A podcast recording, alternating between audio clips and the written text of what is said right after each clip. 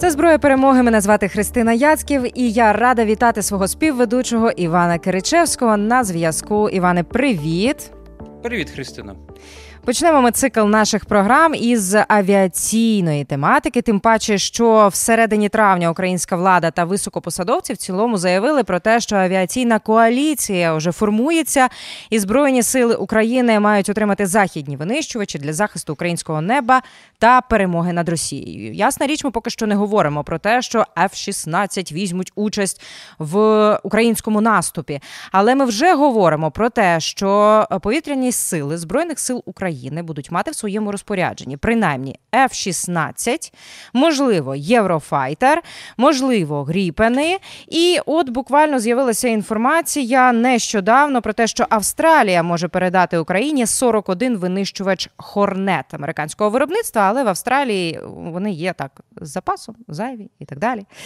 Іване, ну непогано насправді все це виглядає. Я ще раз зауважу, що повітряні сили говорили про потребу принаймні 200 винищувачів. Але міністр оборони Олексій Резніков буквально 30 травня заявив про необхідність е, необхідність у 120 винищувачів базу, е, яких має складати саме F-16. Давай трошки просто і по черзі про кожен із цих типів. Прошу, F-16 перший.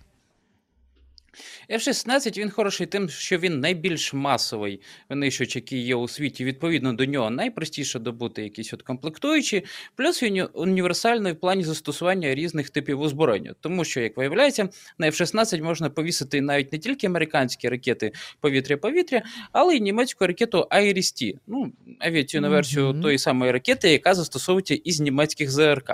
Крім того, F-16 він взагалі-то може виступати носіями для різних крилатих крилатих ракет, е, наприклад, е, версія гарпона для ударів по наземним цілям, або навіть далекобійної крилатої ракети AGM-158, ну якої б можна було би теоретично дістати аеродром Енгельс, ну якщо, звісно, західні союзники раптом таке дозволять. Е, Єврофайтер. Єврофайтер він чом опинився в другому пріоритеті, тому що це, ну скажімо так, він відносно рідкісний винищувач того, що через обмеженість програми їх виготовили буквально декілька навіть можна сказати пару сотень одиниць на всі європейські країни. Це е, Італія, Німеччина і Велика Британія, але він теж не менш універсальний, аніж е, F-16. Саме Єврофайтер є штатним носієм ракет Storm Shadow, які ми недавно отримали. Ну і як бонус на Єврофайтері можна застосовувати ракету повітря-повітря типу Метеор, яка може збивати російські літаки аж на 200 кілометрів. Тобто, mm. якщо раптом будуть єврофайтери у нас саме з метеорами. Перевагу у повітрі над рашистами гарантована. Гріпен. Гріпен вважається ну, такою гарною бюджетною заміною для Міг-29, тим більше, що у Гріпена порівняно із попередніми двома літаками є суттєва перевага. Його може обслуговувати мала кількість, ну навіть недостатньо навченого персоналу, грубо кажучи, призовники, які буквально там ще три місяці назад тільки вперше ознайомилися з цим літаком. Ще одна перевага: Євро... Гріпен буквально створений для того, щоб злітати з трас автомобільних, тому що Швеція, коли починала проект е, по Гріпену, там ще в неї був проект, коли у випадку великої війни проти Москви е, шведи були готові до того, що всі їх аеродроми розбомблять, і доведеться користуватися автомобільними трасами. Тобто, ну, створюючи і... Гріпени, шведи вже закладали потенційно конфлікт з Російською Федерацією, і злітати ці літаки можуть з е, автодоріг. А у нас нещодавно велике будівництво перед війною тут масштабно розгорталося. Ну от чому власне і виникла у західних е, партнерів історія, історія передати нам Гріпани? Ну тому що є дороги, е, є зручні винищувачі, які можна так експлуатувати. Відповідно, чому би таким чином не захистити наше небо? Ну і чому виникла історія про те, що Австралія готова нам віддавати винищувач американського виробництва Хорнет, які взагалі-то палубні? Е, те, що цей винищувач палубний, це означає, що він дуже витривалий, тому що літаки такого класу розраховані на те, що вони можуть брати участь боях декілька місяців без можливості відремонтувати їх на заводі. Крім того, вони ще адаптовані до того, що їх може заливати солоною водою, іншими якимись несприятливими умовами. Відповідно, для воюючої країни. Такий літак це саме те, що потрібно.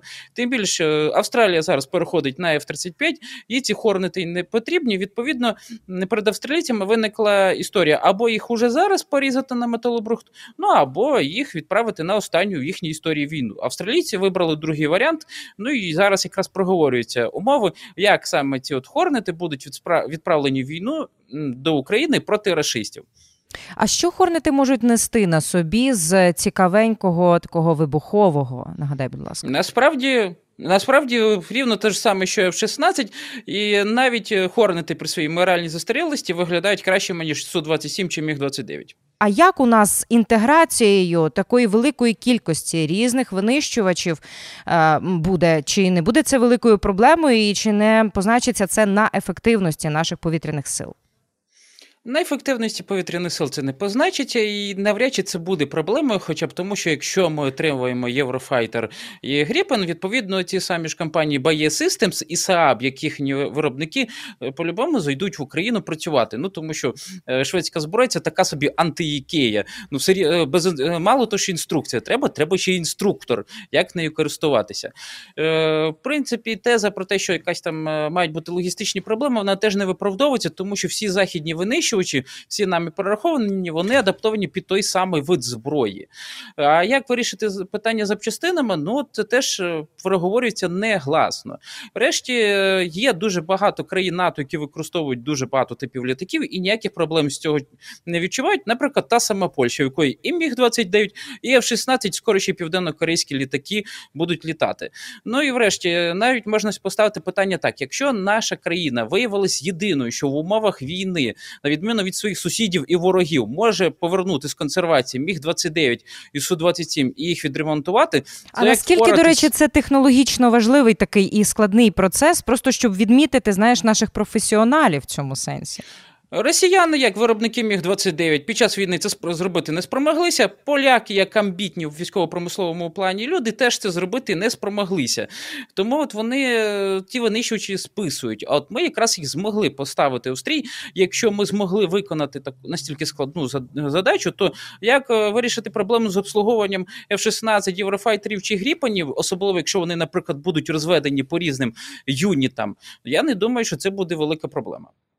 Ну, дивися, е, у нас в країні також є певні ресурси і потужності, які, як на мене, є недовикористаними, тому що свого часу, можливо, були недофінансованими.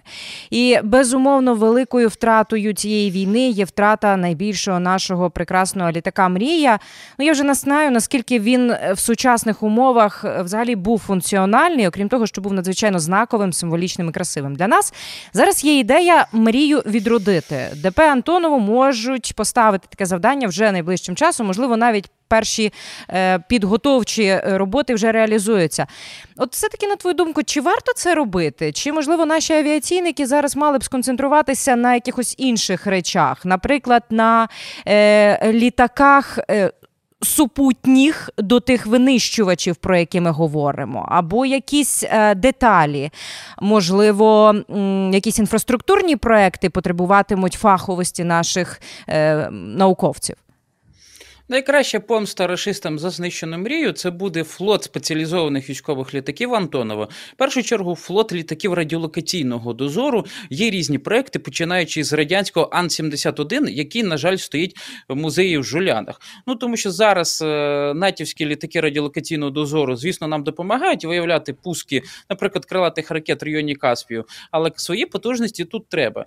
Ще б було б непогано, якби в нас на базі, хоча б того самого Ан-178 чи інших літаків літаків. Були патрульні протичовнові літаки. Ну бо втопити, ну або скажімо так, послати вслід за Москвою підводні човни росіян з калібрами теж була б дуже гарна перемога. Врешті транспортні літаки для того, щоб наше військо було мобільнішим. Ну це буквально це буквально ази. Ну і навіть літаки, можливо, паливозаправники, тому що щоб тактична авіація могла бити якомога далі по території Російської Федерації без дозаправки повітря повітрі не обійтись. А от уже після цього називаємо його так плану мінімуму, необхідного для помсти росіянам, можна далі і займатися е, проектом по відновленню другої мрії, тим більше, що можливо під якісь космічні програми майбутнього цей літак можна було б і відновити.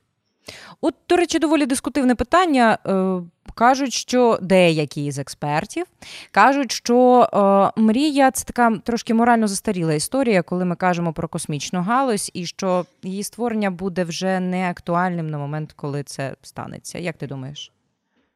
Ну, от е, є американці використовують е, Boeing 747, який теж вважається морально застарілим, по вантажу підйомності майже як Руслан. Ну, можливо, вдасться комусь адаптувати Руслан під космічні програми, але можливо краще все-таки відновити те, що було, якщо це стосуватиметься саме мирного космосу після перемоги і помсти росіянам. На жаль, зараз ми змушені будемо поговорити про те, чим саме б'є з повітря нас ворог, все крилате, що у нього власне є. Мова піде про літаки. Нагадаємо, що росіяни використовують використовують різні там модифікації варіантів су, міг. Часто ми чуємо тривоги, коли злітають ту, і не обходиться без варіантів ан для е, радіолокаційної розвідки. Чому росіянам не вдалося розконсервувати і гарненько привести до ладу ті літаки, е, які у них були? Можливо, у них їх так багато, що не було взагалі потреби вдаватися до цих от застарілих штук. Е, і, і, і от вони просто взяли нове, що у них є, чи там позбирали поскріблі по сусекам, так би мовити. Що у них з авіацією? Прошу. Ну, справді, їм поки що не було потреби предмету займатися розконсервацією, наприклад, Міг-29, які стояли в Курську, чи Су-27 на власних базах зберігання, чи білоруських, тому що на папері у росіян є дуже багато літаків військового призначення, загалом 1100 одиниць різних типів. Із них найбільш сучасне боєздатне ядро це орієнтовано до 100 літаків Су-34, це з поправкою на втрати, які вони зазнали е, від нашої ППО, до 100 літаків Су-35. Е, орієнтовно до 10 е, Су-57, які використовувалися тільки для таких дистанційних пусків тактичних крилатих ракет. Ну і, мабуть, це найбільш сучасніше все, що в них є, тому що Су-25, Су-24, на яких там навіть використовують переважно так званих льотчиків вагнерівців, назвати сучасними складно. Ну тому що в рашистів були модифікації, наприклад, Су-39, того самого Су-25, але на наше превелике щастя, це в серію не пішло. А от вагнерівцям не дали сучасні це розуміння того, що е, це все одно що дати мавпі гранату, тобто там немає фахівців серед вагнерівців подібного штибу. Чи чи які причини, що їм саме здавалося б ледь не найефективнішим? Тим, хто взяв Бахмут, це я зараз беру в лапки, не дали е, нормальні літаки. Ну, це скоріше, тому що пілоти мають бути одноразові. Це по-перше, по-друге, пілоти, які йдуть в такі структури, ну вони давно відслужили своє. Їм років по 50, називаємо так. Там вже вікові обмеження не дозволяють опанувати новий літак. Там, в принципі, здоров'я не дозволяє сідати за штурвал, але так як вони сідають, ну бо хочуть грошей, то там і літаки вибираються ну, достатньо одноразові. Окей, що у них з потужностями ремонтувати? Всі ці літаки, чи є така необхідність, чи є е, такі підприємства зараз активні, наскільки вони зараз завантажені, можливо. Так побічно згадаємо і успіхи е, наших сил оборони в контексті збиття е, російських літаків. Якщо говорити про успіхи, ну на щастя, успіхи нашої протиповітряної оборони настільки великі, що поповнювати втрати росіянам знадобиться мінімум 10-15 років, і це без поправки на те, що росіяни пообіцяли декілька десятків винищувачів су 35 на виготовлення яких знадобиться мінімум 5 років. Окрема приємна історія полягає в тому, що більшість авіаційних заводів Російської Федерації вони знаходяться десь взагалі за Уралом, ну, наприклад, Новосибірськ або Комсомольськ на Амурі, там де ці самі Су-34 чи Су-35 виготовляють. Чому от в них і вийшла історія, що на папері дуже багато в них є літальних апаратів, 700 одиниць лише навколо наших кордонів. А переваги у повітрі такої радикальної вони досягнути не змогли, тому що мало мати просто велику кількість літаків на папері. Потрібно ще тримати їх відносно боєздатному стані. А за західними оцінками, ну для росіян в кращому випадку технічна готовність там досягає 50% від парку. А є їм що вантажити на ті літаки і потім кидати на нас? Ну от е, зараз росіяни відзначаються тим, що вони почали занадто активно використовувати так звані крилаті бомби з модулями МПК. Ну це не знама зробили зробили щось типу свого дешевого аналогу американського JDAM Extended Range. Вважається, що якби у росіян дуже багато радянських авіабомб, і саме тому вони вирішили піти на таку тактику, але може бути ще інша історія. Що насправді у росіян пішли проблеми з кількістю авіабомб, і це їх нарешті примусило ну робити ці бомби крилатими, тому що ці от модулі МПК у росіян були ще на початку 2010-х років готові, uh-huh. і навіть білоруських їхніх союзників теж були подібні аналоги під 250 кілограмові бомби готові. Але ну до цього моменту росіяни чомусь не вважали за потрібне їх приймати на озброєння, скидали в кращому випадку старі радянські керовані авіабомби. Врешті, якщо виходити з того, що росіяни можуть скидати до 20 таких бомб на добу, і при цьому все рівно використовують, наприклад, старі ракети Х-25, або просто працюють некерованими авіабомбами, ну це означає, що е, самих авіабомб в них не так багато, як нам уявляється, і потужності по виготовленню цих крилатих моделів на наше превелике щастя теж обмежені. Ну і дуже коротко наостанок феномен привида Києва. Васильківські льотчики, якщо я не помиляюся, 40-ва бригада. Е, в чому в чому полягає дійсно е, оце саме явище привида Києва? Прошу. Що за натівськими стандартами, що навіть за рашистськими стандартами, літак Міг 29 його в базовій радянській модифікації вважався непридатним для ведення сучасного бою. Привид Києва літав саме на такому, і те, що привид Києва буквально збивав пір'я рашистам небі над Києвом і став таким от захисником неба столиці, це вже є феноменом, і саме тому ця от бригада носить своє звання заслужено. Угу. Дякую за цю авіаційну наразі аналітику. Попереду у нас ще багато програм, де ми будемо говорити про різні види зброї, яку нам надають партнери, яку ми самі виготовляємо, і те, що є, на жаль, поки що є. Сподіваюся, ненадовго у наших ворогів. Христина Яцьків, Іван Киричевський, зброя перемоги були з вами.